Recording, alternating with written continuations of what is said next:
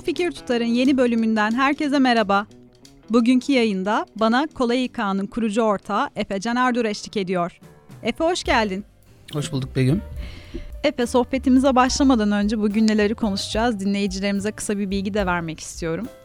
Podcast'imizin bu bölümünde iş dünyasının en önemli problemlerinden yetenek açığına değineceğiz.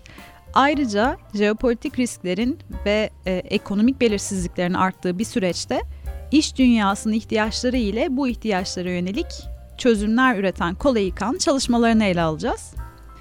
Peki Kolay İK ne yapar, sunduğu çözümler nelerdir diye konuşacak olursak, bulut tabanlı bir personel yönetimi uygulaması Kolay İK, işletmelere özlük dosyaları, izinler, harcamalar, mesai yönetimi gibi pek çok süreci çevrim içi olarak yönetme imkanı tanıyor. Ee, buraya kadar ben anlattım ama dilersen detayları da senden dinleyelim Efe. Ama önce seni tanıyarak başlayalım olur mu? Bu soruya cevap vermek çok zor biliyor musun? Kolay hikaye anlatmaktan kendimi anlatmayı unuttum ama ben aslında ee, yazılımcıyım. E, kolay hikaye kurmaya karar verdiğimden önceki yıllarda tamamen bir yazılım geliştirici olarak çalışıyordum. Adım Efe Can Erdur. İstanbul Teknik Üniversitesi'nde jeoloji mühendisliği bitirdim. Lisanslı jeoloji mühendisiyim aslında. Ee, daha öncesinde yazılım geliştirme e, süreçlerinin birçok parçasında çalıştım. Daha sonrasında da birazcık gençliğin verdiği heyecanla da 2015 yılında kolay hikaye kurmaya karar verdim. Girişimi kurmaya karar verdin Efe. Peki insan kaynakları alanına neden yönelmek istedin? Aslında çok küçük bir problemden başladı bu. Ee, çalıştığım şirketlerden bir tanesinde kaç gün izin hakkım var diye sordum. Çok basit bir soru. Cevap? Ee, bilmiyor. Kimse bilmiyor. Hı hı. E ben de tabii ki böyle hayal etmiyorum. Yani tabii ki işte ben kaç gün izin kullandığımı biliyorum ama sonuçta işte devlet diyor ki 14 gün kazanırsın. İşte e, şu kadar gün kullanırsan o düşer. Çok basit. Yani ben bir yazılımcı olarak hep hayal ediyordum böyle bir ekran var. Oraya benim adım yazıyor. Benim her şeyim var ama öyle değilmiş. Hı hı. Aslında bu küçücük problemi çözmeye e, başlayarak ortaya çıktı. E, bir yazılımcı olarak da ben yapabildiğim en iyi şeyi yapıp e, etrafındaki kişileri dinleyerek sorarak Kolay İK'nın MVP'sini geliştirmeye başladım. O zaman tabii amaç şey değildi. İK yazılımı yapmak değildi. Adı Kolay İK bile değildi. Ben aslında şirketin içindeki böyle ufak tefek problemlerin bir platform üzerinde çözmeye çalışırken e, o iterasyon sürecinde küçük küçük pivot süreçlerinin sonunda bir İK platformuna dönüştü Kolay İK.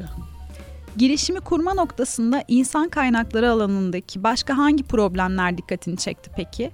Ve temelde sunduğunuz çözümleri sorsan neler söylersin? E, aslında en temel problem şu, şunu fark ettik. E, işte izin kaç gün kaldığını görmek falan filan gibi şeyden çok. İnsan kaynakları verisi denilen şey şirketin içinde çok temel bir bilgi. Yani aslında e, bir çalışanla ilgili her bilginin bulunduğu yer insan kaynakları yazılımı, insan kaynakları Excel'i, işte programı ne denirse ve bunun çok farklı yerlerde dağıtık durması bir problem. Yani işte bir çalışan düştü, ofiste bayıldı. Kim arayacaksın? Yani e, tamam bir yerde kayıtlıdır ama o anda gidip senin işte özlük dosyasında mı, Excel'de bir yerde mi ya da işe girerken attığı mailde mi ya da çıktı alınmış bir kağıtta mı ya da ne bileyim bir tişört basılacak. Çok basit bir şey. E, ve siz bunu her sene yapıyorsunuz şirket olarak. Okey. Ve çalışanın tişört bu, e, ölçüsünü kaydedeceksin. İşte özlük belgelerini mi kaydedeceksin? Çok mantıksız. Orada olmamalı.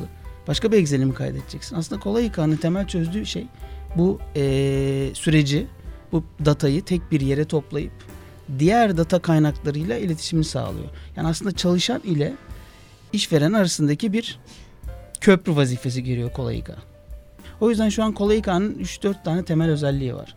İşte temel İK dediğimiz personel yönetim diye adlandırabiliriz. İşte performans değerlendirme, e, bordro ve vardiya yönetimi gibi özellikler var.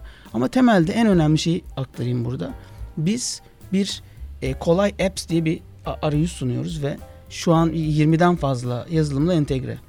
Yani şimdi sen bir İK'cısın ve çalışan mutluluğu ile ilgili bir araç kullanman gerekiyor. Artık bunu kolay İK'nın yapması gerekmiyor. Birileri yapmış zaten. Yani ben hiçbir zaman ondan daha iyi yapamam ama temel data bende. O yüzden biz kolay apps'e e, bu uygulamaları koyuyoruz Biz aslında hep bütün problemlerini çözüyoruz. Ama tabii ki bütün problemlerin geliştirmesini biz yapmıyoruz. Temelde ama Kolayika'nın en önemli özelliği o temel veriyi tutması. Ve bunu da mükemmel bir API ile herkese açması. Ee, yani Efe insan kaynaklarının ihtiyaç duyduğu e, uygulamaları da e, ortak bir havuzda mı topluyorsunuz? Evet. Yani e, İK'nın ihtiyaç duyduğu uygulamaları en iyi yapan kişilerle işbirliği yapıp Kolayika'nın üzerinde bütün şirketlerin bunları kullanmasını sağlıyoruz. Bu Ve- uygulamanız ne zaman başladı? Bu aslında Kolayika'nın biz ilk günden beri e, ol- olan bir özelliğiydi. Ama tabii ki bu ne yapacağımızı öğrenme birazcık vakit aldığı için son iki senedir bu bizim en önemli özelliklerimizden bir tanesi. Yani Kolayika'ya girdiğin zaman şu an çalışan mutluluğu, İK chatbotu, e, işte benef- e, özlük hakları yönetimi haricinde çalışan e, işte sigorta vereceksin, e, başka özel haklar vereceksin, onları yönetebileceğin platform. OKR mı yöneteceksin? Onun için bir platform, e, işte yemek kartı entegrasyonları. Bunların tamamı Kolayika'da var. E tabii ki o uygulamaları normalde gidip ayrı da alabilirsin. Ama Hı. oradan aldığın zaman bunların hepsini tek bir platformda yönetme şansı ulaşıyorsun. Aslında bu şuradan çıktı. Herkeste hayal var. Sadece İK'cılarda değil. Tek bir platform hayali. Her şeyi tek bir yerden yönetmek. Ama bu mümkün değil.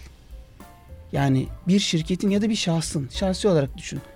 Yani hem film izlemek, hem e, müzik dinlemek, hem işte e, takvim uygulamanı kullanmak için tek bir platform hayal edersin ama böyle bir şey olamaz. Hı hı.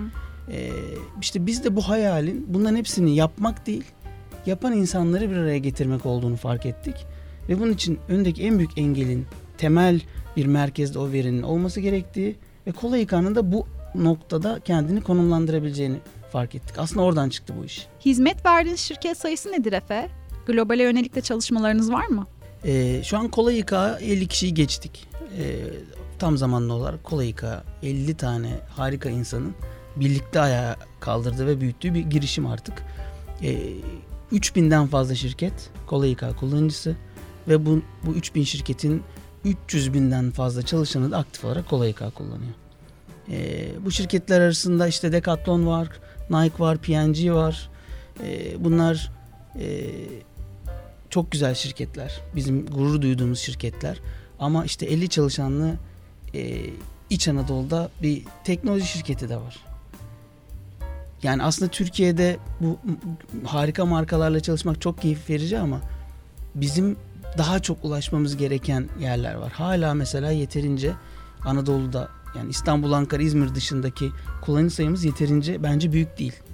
En büyük İK yazılımıyız şu an. Ama bence daha gideceğimiz çok yer var. Ee, global şu an Kolayika 16 tane ülkede kullanılıyor. İşte Kolayika'nın İngilizce, Fransızca, İtalyanca, Pol- Polonca, Yunanca dil desteği var arayüzünün.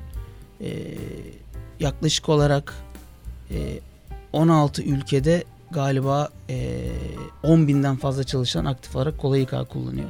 Bunlar genellikle Türkiye merkezli olup başka yerlerde ofisi olan şirketler. Ee, daha yeni yeni ya Türkiye'de o kadar çok büyüyebileceğimiz yer var ki. Yani şu anda Kolayika'nın 300 bin tane kullanıcısı var.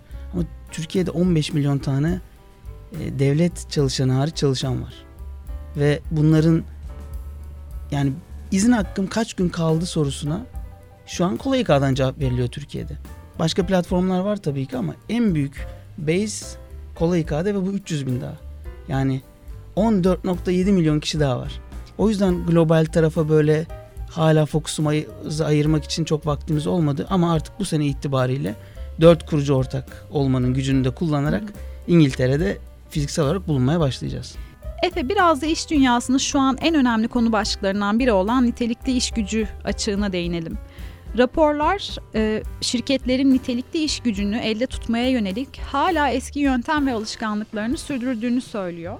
Sen bu konuda ne düşünüyorsun? Şirketler yeteneklerini elde tutmak için e, ya da yetenekleri çekebilmek için hangi yaklaşımları benimsemeli?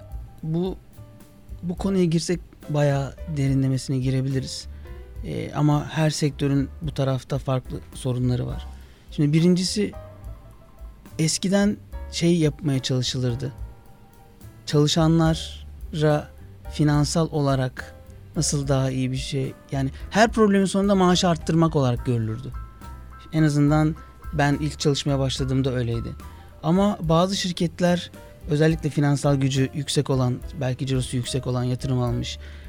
Maaş arttırmasına rağmen bu problemin çözülmediğini gö- gördüler. Ee, ama bazen de çalışan mutluluğu denince de net bir cevabı gelmiyor biliyor karşısına. Ee, yani şimdi isim verme, vermeyeceğim için çok kolay olacak ama bazı dev şirketler hala ya o kadar maaş veriyoruz yani daha ne yapalım? Bu, bunu diyenler hala var. Hı hı. Ama bir yandan da çalışanlarının e, evcil hayvanlarına sigorta veren şirketler var. İşte kola yıkaya girip şu an e, çalışanlara bir benef bir hak olarak, yanak olarak bunu verebiliyorsun. Bunu veren şirketler var. Yani iki uç, iki ayrı uç. E, ve sürekli bunu düşünmek gerekiyor. Benim yani e, ol- olacak net bir şekilde yapılacaklardan birisi şu. Sürekli işe almak yerine bir yandan da işte o kişileri tutmaya çalışacak birilerinin olması lazım İK'da. Her şirkette yok. Çoğu şirkette yok. İşe alım diye bir ekip var. İşe alıyor. Gidiyor yöneticilere CV'leri gönderiyor. Görüşmeler yapılıyor. 10 kişi seçiliyor. Biri işe alınıyor. Ama 6 ayda bir, 3 ayda bir değişiyor. Aslında onun değişmemesi lazım. Şirketlerde bunun düşünülmesi lazım. Bunun bir metreye dönüşmesi lazım. E, çalışan turnoverlarının. Yani şu an %30'lar civarında turnover var teknoloji şirketlerinde. Yani her aldığın 10 kişiden 3'ü ilk yıl kesin gidiyor. İnanılmaz mantıksız. Ve senin orada %30 belki çok düşük ama bunun maliyeti %50 yıllık maaşının.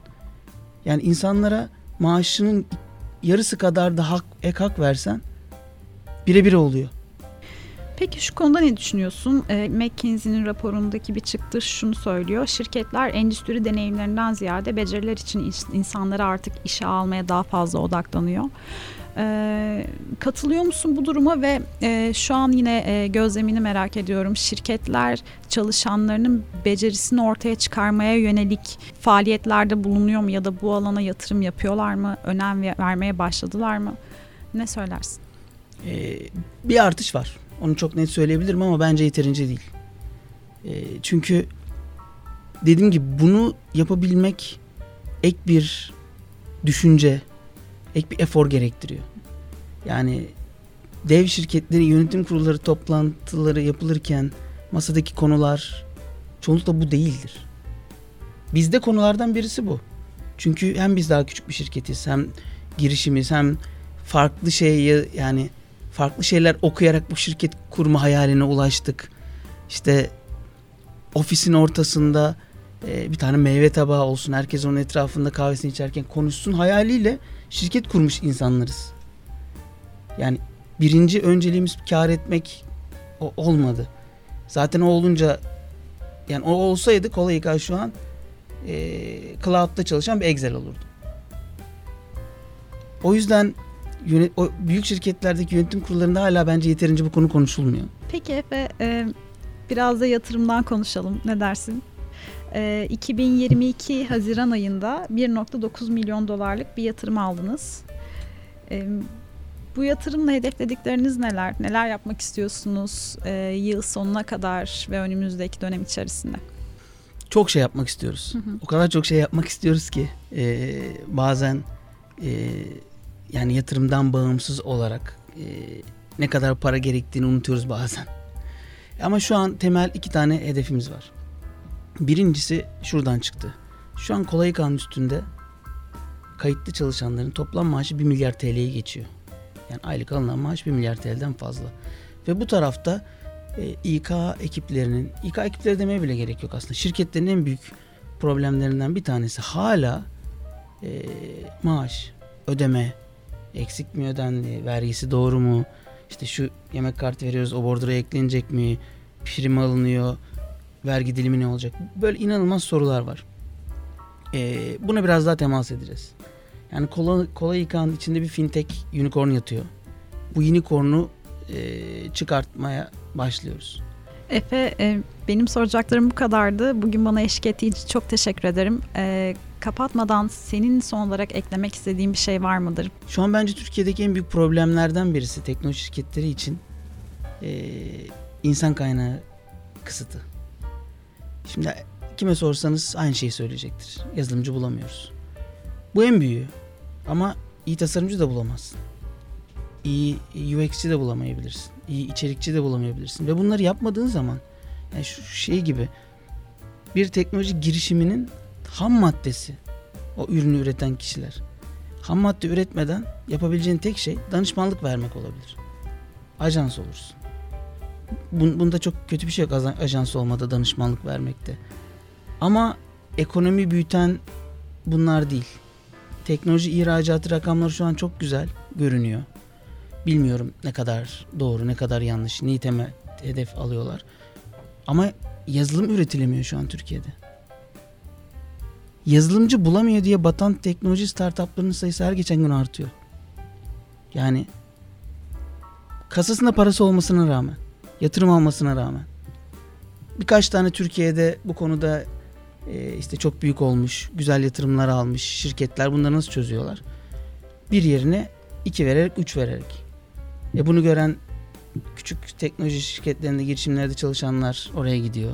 Orada gereksiz bir insan kaynağı birikiyor. Ama o şirket bunun finansal sonucunu gösteremiyor. İşten çıkışlar yapılıyor. Böyle bir loop'a giriliyor. Bence en büyük problem bu. Bunun nasıl çözülür? Ee, yani bir çözüm sunmadan konuşmak sadece şikayet etmek ama gerçekten bilmiyorum. Bu düzende devam edilirse peki bizim karşımıza yakın süreçte çıkacak olan e, en temel sorunlar neler olacak? Bunlardan biri evet nitelikli iş gücü ve kapanacak olan şirket sayısındaki artış. Bunun dışında e, motivasyon kaynağı ya da e, farklı alanlara yönelik yapılan yatırımlarda artış ve bu alandaki mesela kan kaybı diyebilir miyiz ya da sen neler Çok düşünüyorsun? Çok kesinlikle öyle. Yani şu an en iyi rakam nerededir? Oyun şirketlerindedir. Ee, bir üreticiyi yani yazılımcı, tasarımcı, işte teknik kişi, sunucu yöneten, cloud sunucularından anlayan, frontend yapan, backend yapan kişiyi ve bu kişi gençse özellikle oyun şirketlerinde çok daha rahat çalıştırabiliyorsun. Şunu unutmamak gerekiyor. Yapılan işten alınan finansal dönüşün yanında o işten keyif de alması gerekiyor. Belki ekip çok keyifli ama iş dışarıdan keyifli olmayabiliyor. Ee, bu yani oyun şirketleri o yüzden bu kadar hızlı büyüdü. Onlardan birisi. Tabii ki finansal tarafı da var bu işin. Ee, ama yeni nesil yazılımcılar gidip işte ne bileyim bizden örnek vereyim işte CRM yazılımı geliştireceğine gidip çok güzel e, 3D bir mobil uygulama yapan 6 kişilik bir startupta çalışmayı tercih ediyor. E, bu güzel. Ama sadece o tarafa odaklanılınca yeterince bir hmm, te, yani bence bu büyük bir probleme yani şu an yanlış kelimeleri kullanmamak için bir de isim vermeden kullanmak için Hı-hı. çok uğraşıyorum ama e, son zamanlarda gördüğüm en büyük problem bu e, üreten kişilerin Türkiye'den gitmesi değil, Türkiye'de doğru şirketlerde de çalışmaması diyeyim.